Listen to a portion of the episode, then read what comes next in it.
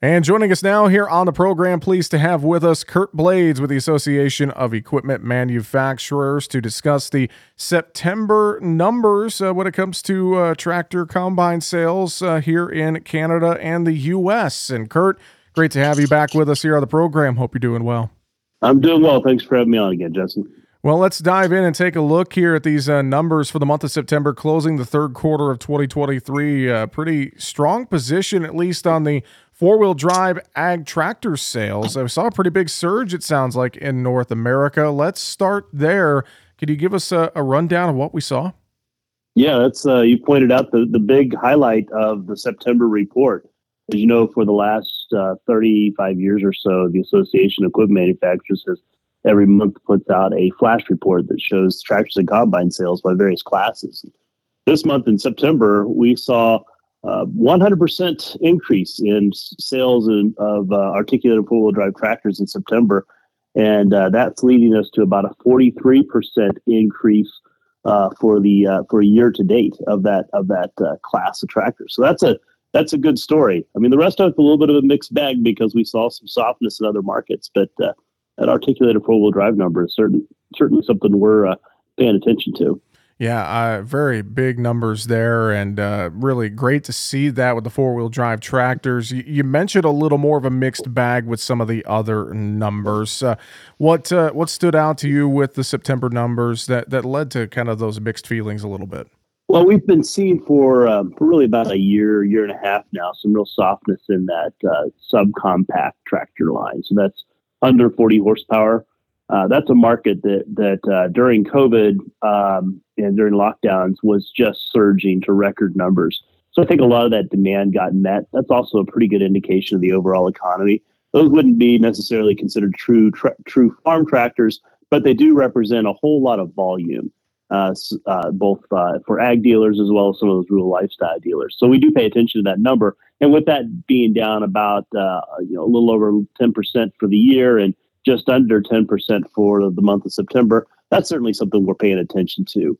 On the positive side, just like the articulated four wheel drive tractors, we've seen some real growth in uh, tractors over 100 horsepower. Uh, really, for the year, we're up 7%, and September is, is holding that same trend. You know, those would be, you know, traditional row crop tractors. Um, and you combine that number with those four wheel drive tractors, and that's a really a better indication of, of uh, farmer true farmer tractors, and those numbers are are are are holding strong. Obviously, we're approaching harvest season, and and you know it's kind of a mixed bag out there as well as terms of what yields are looking like and what crop prices are looking like.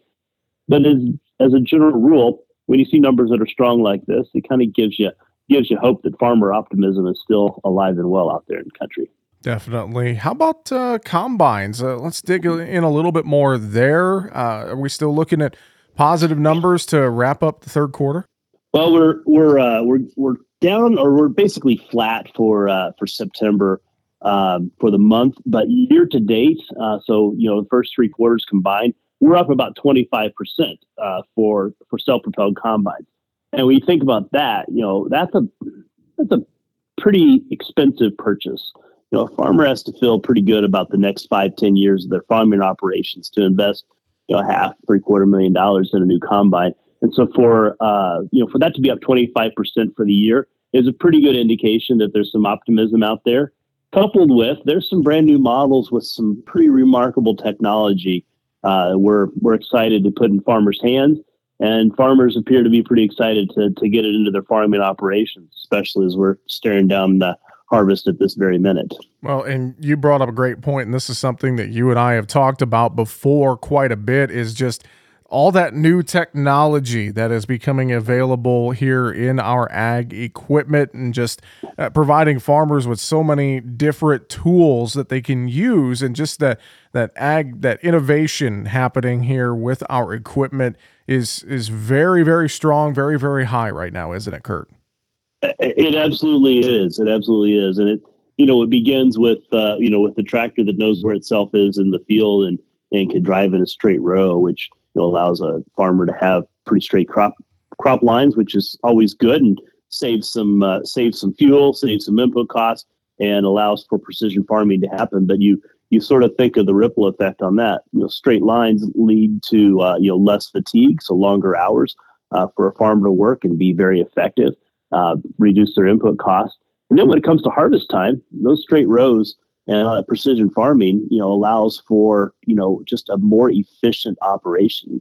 You know, we all know that that harvest window is so critical. So anything you can do to shave, you know, an hour here or an hour here, or save some fuel time, or save additional cost translates to real dollars on the farm, especially during these times when you know when margins are always just a little bit bit compressed. Very, very true.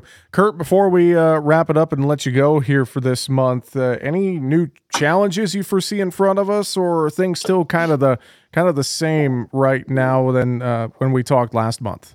Well, the the next quarters, the next uh, three months are always sort of interesting uh, in tractor and combine sales. As you know, uh, uh, you know we've got uh, harvest time, so folks have a little bit, maybe a little bit more time in the windshield to to be thinking about what their operations are going to look like for the balance of the year. So we tend to see a little bit of a dot, uh, drop in uh, you know in, in November, and then we see a little bit of a of a pickup in December. So I'll be really interested to see how that translates you know, both from some tax buying and some uh, maybe maybe uh, you know business rejiggering uh, at the end of the year. I'll be really interested to see how that plays out. But boy, I, I always remain optimistic that the ag tractor market is strong, as the ag market is strong. You know, certainly for the next five to ten years. Couldn't agree more. And I know folks can stay up to date with the latest details, find the September numbers and more online aem.org. That is the website for the Association of Equipment Manufacturers, aem.org.